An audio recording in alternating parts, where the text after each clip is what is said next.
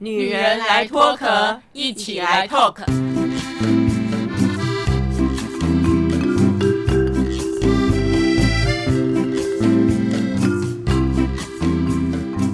女人的一生中，在每个阶段都有不同的课题与挑战。让我们脱下外在的保护壳，探索内心与自我 talk。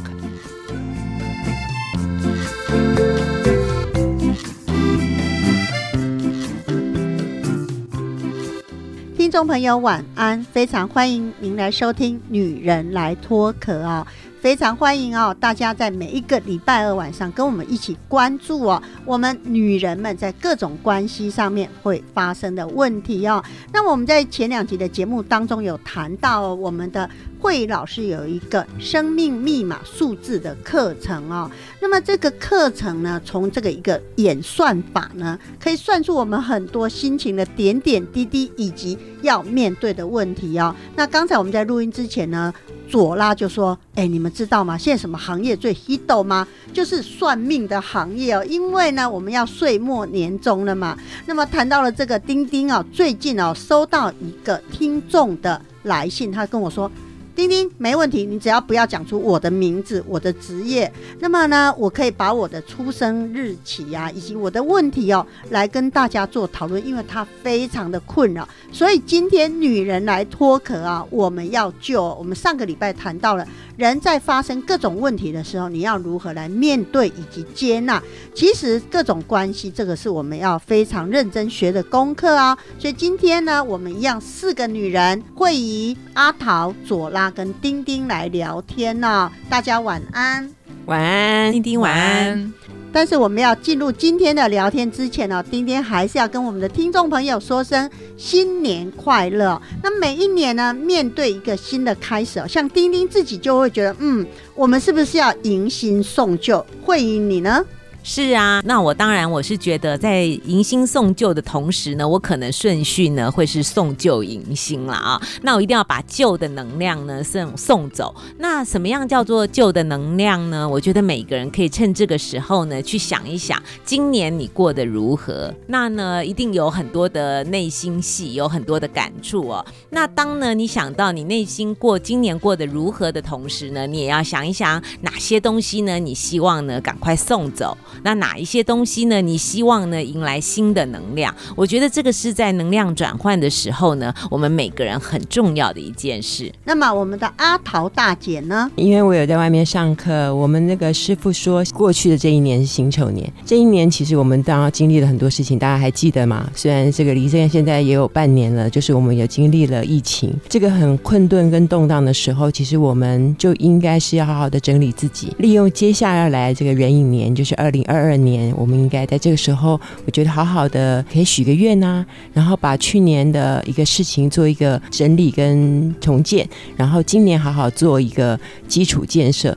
我们老师说，这一年是人生，你如果你未来想要做任何事情，现在是最好做打基础的时候。而且阿桃，我知道你们气功师傅呢，老师哦，给你一个任务，我觉得这个任务你要谈一谈，因为我们阿桃在家里是大姐哦，她什么事情都想到爸爸妈妈、弟弟妹妹、儿子啊。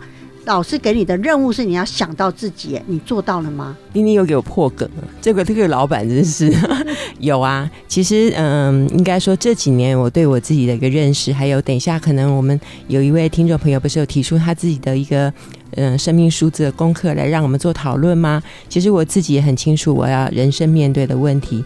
那刚好我师傅也有提醒我，我觉得是一个很好的事情。我自己在去年的许愿，其实就是要好好爱自己，重新认识自己的这功课。我想在过去几集节目中，我们也一直有在提到，刚好师傅有提醒我这一点，我觉得真的是一个很巧合的事。我们在每年的这个即将要过农历年前，就是现在，其实也有去不断的。看一看去年自己许愿的部分功课有没有做到。我不能说我完全完成了，但是我的确走在这个路上，而且认真的每一天实践。所以呢，每一次啊，我都被我们阿桃姐姐说我是破梗王啊，好吧？那以后录音之前哦，什么秘密都先不要讲了，没办法啊。对对对，我要少讲一点。真的，左拉妹妹你呢？哇，我就觉得大家这么激励，这么的那个鼓舞人心，可是我没这么认真呢。昨天才吃了不该吃的冬至汤圆。几大颗这样子。其实回顾一年，我真的觉得应该好好看一下自己。我其实正在做一些太旧迎新，从身体做起。什么叫身体做起呢？就是从健康。最近那个跟我认识的人好久没见，见到朋友看到我就会觉得，哎，好像有点点不一样。我这有点得意哦，但是其实离我目标还有点距离。所以我觉得很重要啊，应该是说，不论是工作关系或者任何的状况，其实还是回归到自己，回归到自己就是身心灵健康，身心灵嘛，所以身体很重要。所以我觉得每一位朋友其实都应该回来看看自己，然后做点身体健康检查，对不对？看看红字可不可以少一点。我我希望我自己可以把我自己身体的红字，把它变成没有，全部变红黑字这样子。心理上呢，就大家可以听听我们的聊天集，这样子或许可以有点小小的抒发。我有个朋友，他之前没有听我们的聊天哦，那天我就跟他讲说，你要不要听听看？他就说好哦。他听了之后，他居然说，居然有一点点舒压，我还蛮得意的。对，所以其实我觉得应该是帮自己每个人设一点小目标，我觉得不用太大，但是每个目标如果都可以达成，那我觉得都是一小步一小步，一整年下来就是一大步了。因为我们新的一年呢是二零二二年，其实呢，二零二二年呢这四个数字相加哦就是六。其实六这个数字哦，就是跟我们的家庭，尤其是原生家庭哦，有非常大的关系哦。那我觉得其实呃家庭哦，其实是每一个人的根本。是根本，所以我觉得二零二二年是每一个人哦，从根本做起，从扎根动作做起哦，很重要的一年。所以呢，也许呢，大家呢可以在二零二二年哦，重新扎根，重新开始。但是我觉得面对啊，每一次都会有一个旧的一年，有一个新的一年嘛。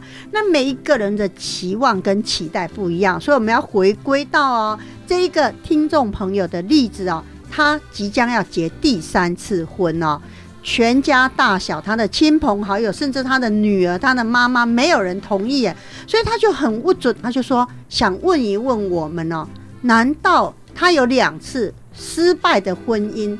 他不能被允许说，哎，我可以有第三次吗？那每一次失败或每一次错误就会一直被人家嫌到底吗？所以呢，我就问他说，好，那你的故事可以在节目中讲吗？你的出生日期，因为他很好奇他的生命密码数字到底是什么，所以呢，我们就请慧仪老师算了一下，这位朋友呢，他的出生年月日呢，就西年来讲呢，他是一九七五年一月八号，所以他的生命数字呢是三一四。其实我如果光讲这个三一四的话，我觉得太笼统了。因为我们平常呢在排这个生命图表的时候，其实呢我们应该是还有它的挑战，每一个阶段不同的挑战，跟每个阶段不同的高峰。最重要的呢，它还有一个关键数字。所以我们等一下呢，可以从这几个面向呢来看一看这位朋友。那么丁丁先谈谈这一个听众的一个状况啊。她呢，第一次结婚大概二十四岁，很年轻就结婚了。婚前老公就打她，当时的男朋友她还是义无反顾的嫁给他。果然，第一段婚姻是以她老公不断的家暴收场嘛，就离婚了。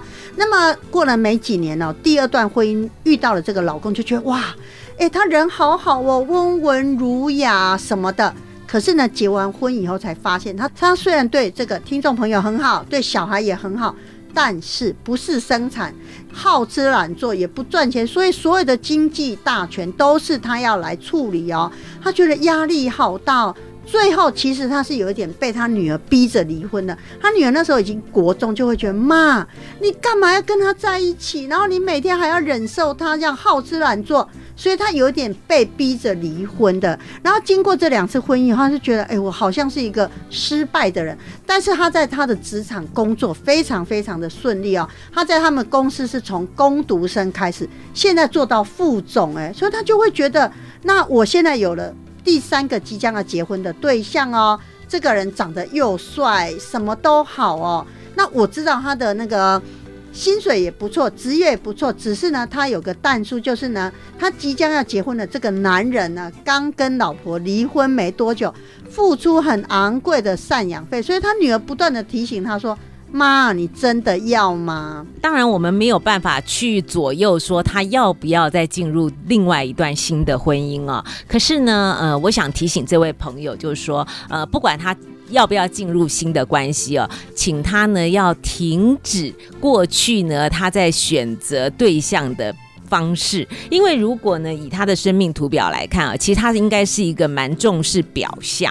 我这里所谓的表象，就是可能包括外表啊，可能包括学历呀，可能包括他的在社经的一个位置啊，或是这个人的表面的谈吐啊。因为他这样子的人，很容易用这些表象哦去评断一个人。可是呢，等到真正相处的时候，他就会发现那些真的都不是真的。可是不。不是，那不是真的，而是他只从头到尾，他都常常会用表象来做一个判判断。可是事实上呢，人呢是需要相处的。谈到了这个，我们几个姐妹呢，在看这个听众朋友的生命数字的时候，阿桃哦上过课吗？她也看出了一个端倪。她说她其中有个数字九，诶，那个数字九什么意思啊？数字九要解释，真的要问老师。但是呢，我以前有一个数字九的朋友，应该说就我们一起有上课的，大家不知道还记不记得之前我们有提过，九呢其实就是一个数字的最后面，它等于是集合了零到八这么多数字的一个大成，感觉上是从很年轻或很小的时候，他就能够经历这个人生的这个变化，等于是人家要经历一辈子的事情，他在短短的几年间就看淡了。或是看清楚了人生的悲欢离合。那个老师解释起来会比我们清楚。九，你觉得听起来就是一个好了不起的一个大天使的数字哦。应该是讲说呢，这一位朋友他很特别的是呢，他的人生第一阶段的时候，他就是九。那我们都知道，人生第一阶段就跟我们的原生家庭啊，还有他在成长呢阶段呢是非常有关系的。那他又碰到九这个数字呢，就代表说他呢可能人生有些人呢要经历一生一辈子要经历的事情。他在短短的一段时间，第一高峰的时候呢，他就要经历人家一辈子要经历的事情，那就代表呢，哇，他这个人的承受力呢，其实是蛮多蛮重的。我能不能问一下，第一阶段是几岁啊？哦，每个人不一样哦。因为如果以这位观众朋友来讲的话呢，因为他的生命数字是三一四，所以我们用三十六减掉四的话，就代表说呢是三十二，那就代表他的第一阶段呢是人生的零岁一直到三十二岁。那这个每个人是不一样。了解。而且呢，刚才啊，我们慧老师一看到这个酒，他就跟我说，哎。他这个从小的这个成长环境一定有很多的挑战，哎，真的。他说呢，他从小就在国小的时候，所以从小是跟着奶奶长大哦。那经济状况当然也不好，他从国中就开始半工半读哦。那一路其实生活非常的辛苦，但是因为在这样的辛苦环境中长大，他反而要自己自立自强，所以他付出比别人多一点的努力，所以他就觉得好啊，我两次婚姻失败了。难道我不能有第三次吗？我不够努力吗？其实呢，这个听众啊，他有这样子的一个想望，其实是再正常不过的事情了。不过呢，就是当然我们也很预祝他第三段婚姻是很幸福美满的。只是呢，在这个之前呢，他可能要做为自己做一些功课，就是他要很清楚的知道呢，他为什么会选择这个伴侣，而这个伴侣呢，他跟以前先前的伴侣呢，有什么地方是不一样的？因为呢，很多时候我们常常呢，在人生的道路上面临选择。和决定的时候，其实我们很容易犯同样相同的错误。所以哦，他哦跟我聊完之后呢，他就跟我说：“哎，你可不可以帮我说服我女儿？”我说我跟你女儿又不认识，为什么要说服你女儿？但是后来我还是跟他女儿讲了一下电话。你知道他女儿就是现代的年轻人，二十几岁就说我妈就是一个白目鬼。我叫她不要嫁，她就要嫁；我叫她好好想清楚，她也不好好想清楚。她为什么都不肯面对她自己讲到的年轻人？我们在录音之前讲这个时候，左拉非常有感哦。对现在年轻人表达方式，我们都觉得好直接哦。是啊，因为。刚刚在讲这个的时候，我就想到，我们现在不是都鼓励年轻人啊，就可以做自己，然后呃，朝着自己的期待，或者是说尽量发表自己的想法，就是鼓励他可以发展自我嘛。那可是，在做这个过程里面呢，小孩子都是这样子啊，就是小朋友就会发展自我，所以他就是勇于表达自己，他不喜欢他就说，那也不在乎说，哎，你是不是长辈或者是什么样的情境底下。因为他要勇于表达，所以我刚才才提到说，我觉得有点冲突。就是我觉得，哎，我们希望大家可以这样子成为自己。可是，在大家成为自己的表达的过程里面，其实是是有冲突的，因为我们在过去的学习里面、过去环境里面，其实是有所谓的长幼有序啦，或者一些儒家思想啊，这些我们还是觉得哦，还是必须要有的。可是，在这个里面又会有这样的冲突，会不会有点两难，有点奇怪，这样？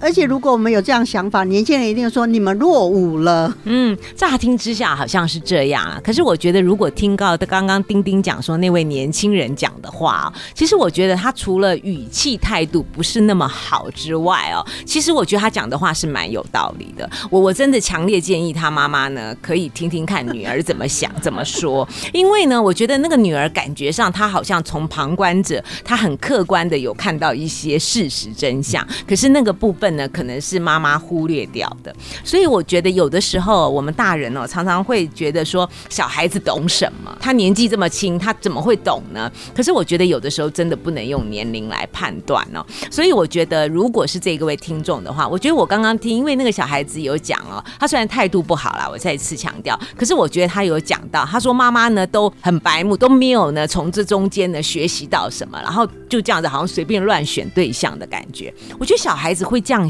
讲，我觉得一定有他的道理。如果我是这位妈妈，我真的想听听孩子怎么说。所以谈到了孩子跟父母之间哦，其实我们今天不是要谈到说，哎，我们要如何面对自己的问题？丁丁哦，也是常常啊，我想我们一定会在日常生活当中，跟亲子、跟另一半、跟朋友之间就会这个问题嘛。我现在开始练习要好好的面对自己哦。譬如说啊，半夜要睡觉之前，我都要说，嗯，今天发生什么事？我有没有认真的面对自己？哎，可是我常常哦面对不下去啊。譬如说想到。我跟这个人的关系，或今天什么样的对话，想着想着就会觉得，哦，他真的很差劲，他怎么可以这样？然后我就觉得自己很委屈，哎，后来我就觉得我真的面对不下去，会不会很多人其实想法跟？丁丁是一样，所以这个是需要练习的。是，我觉得丁丁刚刚提出一个很好的问题，就是有时候常常在面对自己问题的时候，会有感觉好像回答不出来，或是面对不下去的时候，其实这个时候就是关键。突破了这个关键以后就 OK。可是要怎么去突破这个关键呢？我觉得要有，其实真的要有勇气跟一点耐心，就是你要告诉自己，我再看清楚一下，我允许我自己。再坚强一下，再勇敢一点，去看清楚，然后问清楚自己这个问题。那当然也有很多人呢，当我这样子说的时候，他还是告诉我说他做不到。那这个时候呢，你可能就需要找一个人来帮你练习，或者是找一个专业人士呢陪你一起练习。是啊，刚才提到说每日三省吾身概念嘛，可是我就是因为不知道我有什么问题，我怎么思考我的，我要如何修正我自己？嗯，很好啊，我我想说呢，分享一个我最近有一个个案哦，我最近有一个个案呢，就是有一个妈妈，她常常呢，这个妈妈她的她有一个儿子，她的儿子呢今年十一岁，那她常常呢就有一个问题，就是她觉得呢，为什么她的孩子呢都没有责任感，然后很多事情呢都不能够自己负起责。责任，那我就很好奇啊，我就问他说：“那他例如呢，他什么事情没有责任感？”他就说呢：“例如呢，那个功课每天把功课写好啊，每天准备自己的功课，整理书包，这是他自己的事情啊。可是呢，他常常都没有办法做好。”我就说：“很好，那他没有办法做好呢？那你有没有机会让他自己做呢？”他说：“就是因为他都没有做好啊，所以到最后呢，变成我要帮他整理书包啊，我要帮他检查功课啊。听起来乍听之下好像妈。”妈妈很委屈，可是呢，事实上我们再去追问下去以后，就发现呢，妈妈呢从头到尾，她只是呢每次呢都一声令下，然后呢，当孩子没有在那个一声令下的当下，如果没有马上做的时候，妈妈就很快手快脚的呢把这件事情做了，所以让孩子呢从来都没有练习的机会。最近呢还发生了一件很好玩的事情呢，就是先前疫情的时候呢，孩子都在家里上那个线上课程嘛，就在房间呢。上线上课程时候就很无聊啊，然后呢就开始呢玩自己的头发，然后呢正好旁边呢有一些工具嘛，有剪刀，他就拿了那个剪刀呢就开始自己剪自己的头发。然后那天天气呢又有一点点热，所以他房间有开电扇。各位你可以想象嘛，他剪了头发，然后呢又开了电扇，所以呢是不是满屋子呢的那个头发呢都这样乱飞乱飞？就在这个当下呢，他妈妈进来了，妈妈一进来呢就崩溃大叫。说你在干什么？第一个，他觉得他怎么乱剪他自己的头发；第二个，他就看到那个头发在有的在空中飞来飞去，有的呢散落在地上，他觉得很可恶。然后呢，他就把他儿子臭骂了。各位。你们有没有想过，接下来妈妈怎么做呢？丁丁，如果是你，你会怎么做？我一定哦，你赶快给我打扫干净哦，我等一下要进来检查，我才不会帮他扫嘞。OK，如果阿桃呢？我应该也是叫他自己来打扫，我不知道我可以忍到什么时候。OK，那那个左拉呢？他在问 我要先看他发型剪的好不好看。OK，哦，完全是跳痛，这就知道是没有当过妈妈的人了。对，那那我这个个案呢，他就当时呢就很生气，就把他儿子呢教训了一顿。然后接下来他就会说：“你赶快上课。”然后呢，他就赶快去拿吸尘器、拿扫把呢，去把家里整个打扫一遍。然后这件事情就跟没有发生一样。所以呢，我我要举这个例子，就是说很多父母就这样子，他很生气，然后把他教训了一顿，然后他没有让他呢自己呢有去面对这个问题之后要怎么去处理的问题。可是当下次事情再发生的时候，他就会怪他永远都不乖，永远都学不会。那事实上呢，我们的生活当中哦，很。多时候，我们就是要让孩子不断的去练习嘛，然后让他呢去面对他自己应该要怎么样处理自己的问题。谈到这里，要回到这个听众朋友的问题哦，因为我在跟他女儿聊天的时候啊，他就跟我说：“老实讲，我妈妈对我很好。”我说：“她对你很好，你干嘛这样对她讲话这么不礼貌，还骂她是白目鬼？”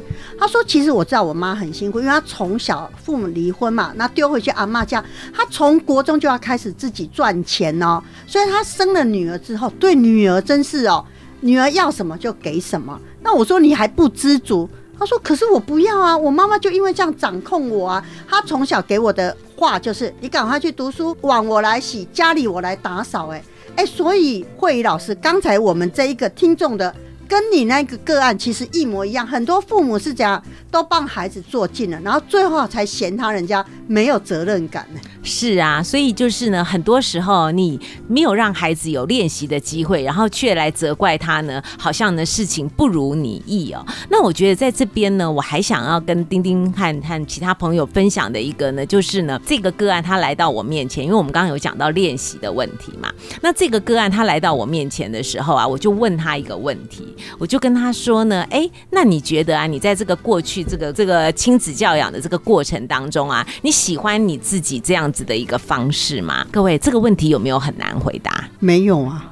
好像就是喜欢不喜欢呐，或者是怎么样嘛，对不对？可是你知道吗？他来到我面前的时候，他回答不了我这个问题，然后他就在重复把他的问题呢再讲一遍，可是他没有回答我的问题。然后我就再问他一次，我说：“哎，那你喜欢你们两个人这样的互动的方式吗？”结果他又重复呢把他的问题再讲一遍，还是没有回答我的问题。那后来呢，我就告诉他说：“那你可不可以练习面对？”我问你的问题，然后他就跟我说，他不懂为什么我要问他这个问题，然后他就在想他怎么样讲才是对，不知道大家有没有听懂我的意思？就是说，很多时候很多人他他一直在想他的问题，可是呢，他呢就一直呢困扰在那个对跟错、好跟坏。的那个时候，然后他就不要去面对别人在问他的那个问题。其实，在我们的心理学的角度里面，我们就觉得他一直在逃避他应该要去面对的问题。可是呢，他就在别的地方一直在绕圈圈。哎，我发现真的很多人都有这样的问题，所以才会有沟通的不良的状态。嗯，因为我常常发现，真的是聆听是一件最难的事情。就是我每次在跟人家讲话的时候，其实我们都比较关注自己要讲什么。可是对于别人的发问跟别人真正给你的这个回馈，其实你是听不进去的。所以我们常常听到，我有身边有很多朋友啊，他都觉得他讲什么，他爸爸妈妈都不懂，没人在听，然后就一直教训他，一直教训他，一直教训他，或者是连我们现在也是啊，我可能跟我孩子讲什么。问题是，他真的告诉我的，我却没有在听，或是我根本没有听进去。我觉得每个人都会犯了这个问题，就是聆听这件事情真的都没有认真做。除了聆听之外，我觉得还有一个很重要的问题，就是哦，人很容易哦，不想面对的问题的时候，他就开始闪躲。对，其实有的时候不见得是听不懂，或者是呢他不能回答，而是呢他不想面对这个问题，故意忽略就对了。是是，刚刚讲举这个例子是要呼应丁丁说，有的时候我们在回答自己。问题的时候，我们也会问不下去。那其实问不下去的时候，就是真正的关键，就是你平常最想逃避的问题。嗯，我之前有做过一个练习，像刚刚讲所谓的练习，可能我不知道我的问题是什么，或是自省这件事情。刚刚左拉也有讲到，我真的如果真的觉得我是对的的时候，其实很难自省啊。老实说，我那时候有做一个练习，其实我也是一直有去认真去检讨，我没有做到。就是今天假设我跟丁丁对话，你告诉我的事情，我可以完整的每一个字复诵嘛？意思就是我有认真的听你讲话，然后还可以完全的复制出来，表示我完全听进去了。这件事情我真的找一个人练习过，而且认真聆听哦，努力复制哦。我自己觉得我不是一个脑筋不好的人。可是我的复制要第三次哦，顶多到七成，就表示有很多字眼，我还是用我自己的理解套进去，我没有办法真正去把你告诉我的话完全听进去。我觉得这个是一个很好的，应该说很好的机会。如果是在沟通上面有问题，我觉得应该是的，把别人的话完整的听完听进去，甚至面对自己的可能的问题。很好啊，刚刚阿桃讲的这个啊，我想再补充一点，就是我们曾经在课堂上啊玩过一个游戏，就是呢，不但呢去倾听对方讲的话，然后复诵一遍，而且呢，我们还要学习对方讲的时候的语气跟表情。哎，你知道那个很精彩哎，因为当你如果能够呢，真正的把对方讲话呢，完全的复诵出来，而且呢，复制他的表情跟那个呃语气的时候，那个你的同理心就出来了。你就知道呢，他为什么讲这个话的时候啊这么生气，或是讲这个话的时候那么伤心，你就会明白了，就在那个当下。所以这个也是我们会议老师啊，我们在生命密码的数字课程当中啊，除了了解你的生命每一个阶段的功课遇到的问题哦，我觉得还是有很多的面向，就是要来了解，还要做练习。所以我觉得有时候关系真的不是那么容易哎。那就像我问这个女儿，我说。你其实很关心你妈妈，你为什么要表现出来一副那种盛气凌人，然后在教训你妈妈？为什么不让你的爱让你妈妈知道？他说他怎么会不知道？难道我妈不知道我我爱她吗？我说她可能不知道，不会吧？我觉得她妈妈应该知道，但是只是每一个人的表达方式不同，那可以接受的方式也不同，或者是心平气和的时候大家都很清楚，可是那个情绪一来的时候，那个当下可能就就蒙住了的。因为啊，我为什么会这样讲？是因为他妈妈偷偷跟我讲哦，就是这个听众偷偷跟我讲说，他有次跟他女儿吵架，他女儿对他飙三字经，哎。他说：“我女儿对我标三字经，她要多讨厌我，她才标得出来啊。”我说：“应该不会吧？实在因为人生气的时候都口不择言吧。”其实这个跟喜欢讨厌没有太直接的关系啦。其实很多人在标三字经的时候，他只是一个表达他的情绪而已，而不是说他真的很生气这个人，或是很讨厌这个人。所以如果妈妈呢把他摆在正确的位置，认为女儿今天标三字经是代表她对这件事情很有情绪。很有愤怒，而不是讨厌这个妈妈。今天我们女人来脱壳啊，我们谈到的是面对真正要如何。